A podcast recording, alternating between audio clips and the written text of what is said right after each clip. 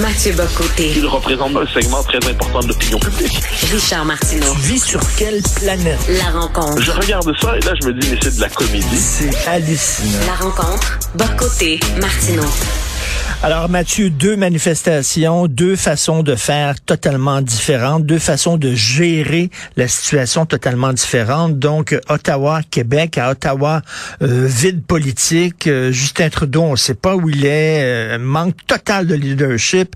Alors qu'à Québec, dès qu'on a commencé à dire il va y avoir des manifestations à Québec, tout de suite, euh, M. Legault a appelé le maire de Québec et euh, avec la police, ils ont discuté. Alors tu dois être content là, parce que souvent le fédéral nous regarde du haut euh, de la colline parlementaire et nous fait la leçon. Là, c'est nous qui, avons à faire la leçon au fédéral. Euh, C'est que j'ai l'impression que le Canada est pris par une crise qui lui était inimaginable. C'est-à-dire, le, le Canada, comme j'aime dire, c'est le pays où il ne se passe rien. Fondamentalement, c'est un pays anti-politique à l'échelle de l'histoire. C'est un pays qui ne se définit certainement pas par une tradition ni révolutionnaire, ni insurrectionnelle ou quoi que ce soit. Et là, il est pris avec un mouvement qu'il ne sait pas comment gérer. Alors qu'au Québec, je dirais qu'on a quand même une meilleure, expérience de la gestion des mouvements contestataires pour le meilleur et pour le pire. Alors, qu'est-ce qu'on voit en ce moment?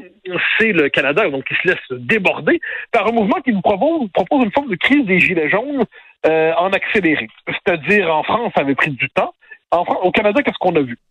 D'abord, le mouvement des camionneurs qui attire pendant les pour la première semaine, jusqu'à la, première journée de manifestation à Ottawa, je dirais pas une forme de sympathie, mais euh, d'adhésion, euh, de, du moins de compréhension dans l'opinion publique. C'est-à-dire, plusieurs se disent, ils vont trop loin, c'est excessif, c'est brutal, mais c'est l'expression d'une colère légitime devant euh, la gestion de la pandémie en ce moment. Premier élément. Mais le commun des mortels s'est vite retiré de ces manifestations-là pour euh, finalement euh, qui, qui sont aujourd'hui confisqués par les, euh, les éléments radicaux qui, eux, sont dans une logique jusqu'au boutiste, qui, eux, s'installent dans la contestation et y trouvent une certaine ivresse. Et là, qu'est-ce qu'on a? On a, on se retrouve dans une forme de situation inattendue dans la politique canadienne où des- finalement une mouvance assez radicale mais assez marginale réussit à paralyser le pays parce que personne ne sait comment gérer ça, à tout le moins encore une fois à l'échelle canadienne. Et l'autorité de Justin Trudeau, on croyait d'abord, euh, bon, il y a la COVID, donc il est hors circuit, parfait, on comprend bien, mais on s'attendait à ce qu'il soit capable d'exercer ses responsabilités. Là, on a l'impression d'être devant une autorité liquéfiée du premier ministre canadien, et c'est comme si on entrait dans une crise dans la crise.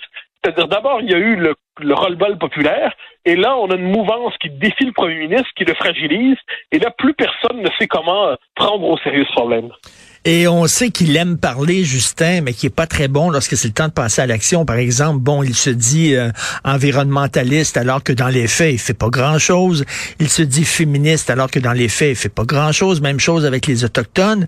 Et là, ben, on, on le voit là, que lorsque c'est le temps d'agir et de pas parler, il est aux abonnés absents. Ouais, mais là, c'est que ça devient, ça devient gênant parce qu'on le voit le contraste des autorités. Tu le disais bien, euh, François Legault était capable de prendre la, question, la chose en main, mais mais je précise, c'est parce qu'on a une forme, je dis pas de facilité structurelle, on s'entend, mais au Québec, une société assez cohérente quand même, quoi qu'on en dise, une société qui euh, qui se connaît. Euh, Il n'y a pas plusieurs cultures politiques qui cohabitent dans le Québec. Y a, globalement, on finit, ou il y en a plusieurs, mais elles sont euh, intégrées plus largement dans une culture politique québécoise. Au Canada anglais, là, on est devant un mouvement qui trouve une forme d'adhésion un peu dans l'Ouest, qui est financé en partie par des, par des Américains, qui arrive à, Ottawa, qui est la ville tranquille par excellence dans l'histoire des villes tranquilles. Et là, c'est comme si le caractère dysfonctionnel du Canada se révélait à grande échelle devant tout le monde en ce moment. Et, Justin Trudeau, on aurait pu s'attendre à quoi? Bon, moi qui envoie le message de une forme de je vous ai compris en disant ça comme ça. Et, et non, il est incapable dans la crise. Et là, plus il se tait, à moins qu'il soit à ce point malade en ce moment qu'il soit pas montrable, ça c'est euh, c'est le cas, il faut nous le dire. Mais Ah sinon, on a l'impression d'un homme qui désormais euh, fuit. Alors, il est enfermé dans son chalet et il fuit. Et il, il est en train, et le jour où il va ressurgir, puisque je ne lui prête pas l'autorité du général de Gaulle qui partant pour Baden-Baden revient et sauve la France en 68, euh, de l'insurrection, eh bien, qu'est-ce que ça veut dire pour lui? C'est quoi le retour? comment va-t-il revenir? Parce que je le dis, on n'est pas devant un mouvement de masse en ce moment. C'est ça qu'il faut comprendre.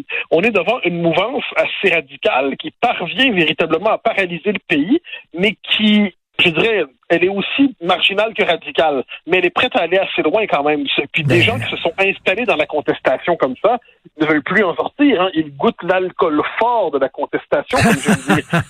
Et, euh, et on n'a pas, on n'a pas envie de s'en passer après coup. C'est une ivresse si délicieuse. Ensuite, on va pas revenir à la vie ordinaire, puis avoir une vie tranquille, puis une vie euh, bon Ah. avec, euh, Ah, avec c'est- des remous et des jours ordinaires. Ah, que c'est bien dit, ça. Il goûte l'alcool fort. C'est bien dit, ça. Et, euh, mais tu sais, quand, quand il voulait avoir une journée euh, en commémoration là, à ce qu'on a fait aux Autochtones et le bon euh, de mémoire, réconciliation, tout ça, on a eu finalement la journée. Il était pas là, il a sacré son camp. C'est l'homme qui fuit, Justin. Oui, mais là, c'est- que là, autrement dit, moi, je, au début, comme bien des gens, je me suis, pour vrai, si, le premier ministre me dit qu'il y a la COVID, j'ai beau pas être un fan de Justin Trudeau, je me dis, il y a la COVID, ben, bon, bonne chance, là, puis on va espérer que, ça, se passe bien. Mais là, on comprend que la COVID, je pense pas que c'est un prétexte de l'avoir pour vrai. Il doit l'avoir pour vrai. Mais elle, elle- elle lui sert en ce moment de presque de, de, de raison pour s'effacer exagérément. Mais que reste-t-il dès lors? Que reste-t-il de son autorité? Lorsqu'il va revenir, ça va donner quoi? Pendant ce temps-là, le Parti conservateur, qui a évacué un de ses chefs, occupe le devant de la scène politique avec la, la possible nomination élection de Pierre Poilièvre, qui est une, une figure euh, qui a apparemment plus d'autorité que le précédent euh, euh. Donc là, il y a- c'est comme si l'incompétence de Trudeau, qui est reconnue, euh, se radicalisait, puis là, le poussait en ce moment à mettre en scène sa propre impuissance. Alors, comment peut-il revenir? Je pense que c'est la question qui s'impose dans les prochains jours. À moins, comme je dis, qu'il soit complètement dégommé par Omicron euh, ou, ou par la, la variant qui l'a attaqué. Euh, là, il, va falloir qu'il joue de manière presque théâtrale son retour. Mais on ne s'adresse pas à une frange radicale comme on s'adresse à l'ensemble de la population. On ne s'adresse pas à une minorité entêtée comme on s'adresse à une, je dirais, une population qui qui largement serait sur le mode euh, on en a marre au-delà de cette frange active. Et là, ben, ça, ça- ça se transforme en crise ingérable pour lui. Puis Ottawa est sous l'état d'urgence. C'est Ottawa sous l'état d'urgence. Qui, qui, aurait pu imaginer ça dans sa vie? Euh, ces gens-là finissent de souper tard à 21h. Alors manifestement, il y a quelque chose d'étrange qui se passe. Et, hop, on a perdu Mathieu. Est-ce que tu es toujours là? Oui, là, je suis OK, excuse-moi. Euh, Mathieu, je veux t'entendre aussi sur un autre dossier. Euh, écoute, euh, tu, tu nous parles souvent de, de tes craintes de des gouvernements des juges et les gouvernements des scientifiques. Euh, On a vu là, il y a, il y a un conflit entre le ministre de la Justice Simon Jolin Barrette et la juge en chef euh, Lise Rien, euh, Rondeau. Madame Rondeau aimerait que tous les juges au Québec soient parfaitement bilingues, pas seulement une connaissance de l'anglais, mais une maîtrise de l'anglais. Monsieur Simon Jolin Barrette dit non, absolument pas. Il n'y a aucune autre province qui fonctionne comme ça. On le remet à sa place en disant vous n'avez pas d'affaire à vous ingérer dans le, le- système judiciaire. Là, on tente de dépolitiser le dossier de la langue au Québec. Or, c'est un dossier éminemment politique et on dit aux politiques fermez votre gueule, c'est les juges qui vont décider. Ah oui, non, mais absolument. Et là, ça, pour moi, là, c'est le gouvernement des juges, on le voit devant nous. C'est-à-dire que la justice s'administre comme elle le veut, mais si le gouvernement du Québec fixe un principe fondamental dans le rapport au, à la langue française, à la langue de convergence, à la langue commune, c'est le gouvernement du Québec qui fixe ça. Mais nos juges sont, euh, je dirais, sont d'une arrogance incroyable. Ils se croient porteurs d'un pouvoir absolument supérieur.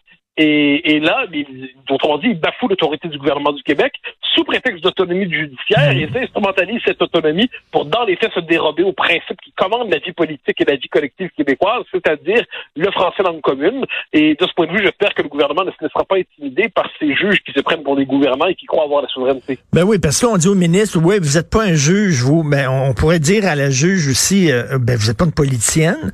Euh, c'est important que euh, le- tous les rapports entre le français et l'anglais soient gérés par le politique et pas seulement par les juges? Bien évidemment, évidemment, mais là, c'est qu'on est dans espèce d'ubris juridique et cette espèce de sentiment que les juges peuvent surplomber, dominer, écraser, puis n'ont pas à se soumettre à la, la- à la loi commune, finalement. Mais c'est pas surprenant, puisque c'est un pouvoir qui a enflé, enflé et enflé au fil des ans. Et là, on arrive à ce moment où il faut trouver une manière de restaurer le primat du politique, surtout sur une question aussi centrale que la langue. Mais là, pourquoi on hausse toujours les critères lorsque vient le temps de juger la façon dont le Québec traite ses minorités? Hein? C'est drôle, il faut toujours être plus blanc que blanc, meilleur que l'ensemble du Canada, sinon on se fait dire vous êtes raciste, vous êtes fasciste. Et, et- et, euh, comme si le, euh, le bilinguisme, c'est au Québec que ça se jouait. Et pas dans le reste du C'est ça dans les faits. Mais parce que c'est ça dans les faits. On est, il y a que les Québécois qui ont cru aux deux langues euh, officielles au Canada. Mm. Dans les faits, au Canada, les minorités françaises ont été neutralisé, écrasé, assimilé dans toutes les provinces. Sauf là où il y avait un résidu démographique possible. C'était où? Ça a été pendant un temps, c'est plus le cas vraiment au Manitoba, dans le coin de Saint-Boniface. C'était dans le nord de l'Ontario, euh, ben, en fait, excuse-moi, la frontière euh, Ontario-Québec. Il y avait une minorité française aussi, mais ça, c'était la bataille du règlement 17. C'était en Acadie. Pour le reste, dans les faits, le Québec est soumis au cadre canadien. Les Québécois ont cherché avec la, la Révolution tranquille à mettre le français comme langue commune. Ça, c'était l'objectif de la loi 101. Mais la loi 101 devait s'appuyer en dernière instance sur l'indépendance qui venait la concrétiser, qui venait lui donner son plein déploiement. Là, on est pour de bon dans le Canada, selon certains. Donc, on se soumet à la logique canadienne.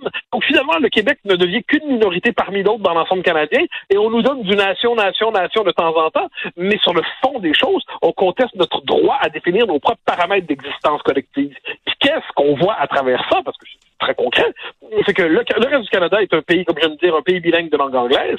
Et le Québec est un pays qui, de plus en plus, se canadianise dans son, euh, je dirais, son, ses institutions et sa philosophie dans laquelle il se gouverne. Et ça, ben, tu connais ma réponse eh là-dessus. Tant qu'on reste dans ce régime-là, euh, on, est condamné à disparaître peu à peu, on se fait grignoter. Et c'est l'indépendance qui est la seule solution. Mais M. Legault semble effrayé à l'idée de renouer avec cette idée qu'il a pourtant portée pendant 50 ans.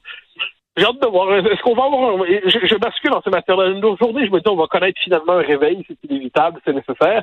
L'autre jour, je me dis, ben, on est peut-être déjà mort sans le savoir. Puis là, on se bat pour ben une cause qui tient plus. Mais je préfère me dire qu'on se bat pour une cause qui peut renaître. Parce que lorsqu'on parle de juges, là, les gens ont en tête des procès criminels et tout ça. C'est, c'est pas seulement que ça, là. Il y a certains juges qui font ça, mais il y a des juges qui sont spécialisés en droit agricole, par exemple, comme je le disais plus tôt dans l'émission. Et là, il faudrait qu'un juge spécialisé en droit agricole à Graine B soit parfaitement bilingue pourquoi? Non, mais c'est loufoque, c'est loufoque, c'est loufoque. C'est politique, c'est purement politique. Faut pas oublier que le barreau avait pensé contester l'ensemble des lois québécoises parce qu'elles étaient sous le signe du primat du français.